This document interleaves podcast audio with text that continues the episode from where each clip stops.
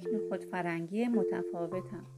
نویسنده و تصویرگر اریک پاتو مترجم رکسانا سپر یه نشای نخود فرنگی توی یه باغچه رویده بود. همه نخود فرنگی ها به هم شباهت داشتن و خیلی خوشحال بودن.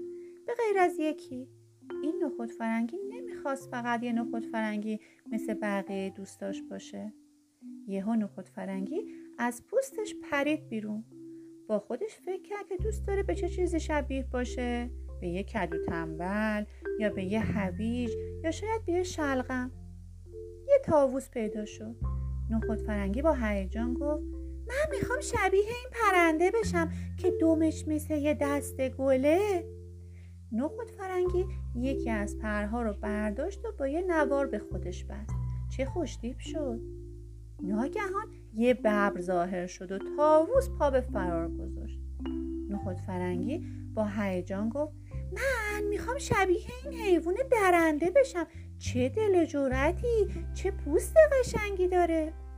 نخود فرنگی یه قلم و برداشت و خودش رو راه راه کرد. چه خوشتیپ و خوشقد و بالا شد.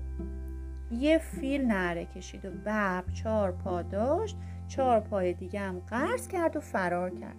نخود فرنگی با هیجان فریاد کشید من من می‌خوام شبیه این فیل باشم. دماغش اونقدر گنده است که جلب توجه می‌کنه. نخود فرنگی با یه علف برای خودش خورتون میساخت. از کارش راضی بود. به این خوشتیپی با این دل و جرأت و با این قدرت. پس من توی دنیا تک هستم.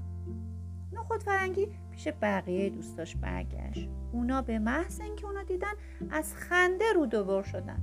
حالا نخن کی بخند نخود فرنگی با خودش فکر کرد شاید دونه عجیبی باشم ولی به هر حال یه دونه هستم. بنابراین مثل همه دونه ها برای خودش توی زمین سوراخی کرد. سپس با پر، خورتوم و بدن راه راهش داخل اون شد. مدتی گذشت. پاییز، زمستان، بهار تقریبا یک سال سپری شد.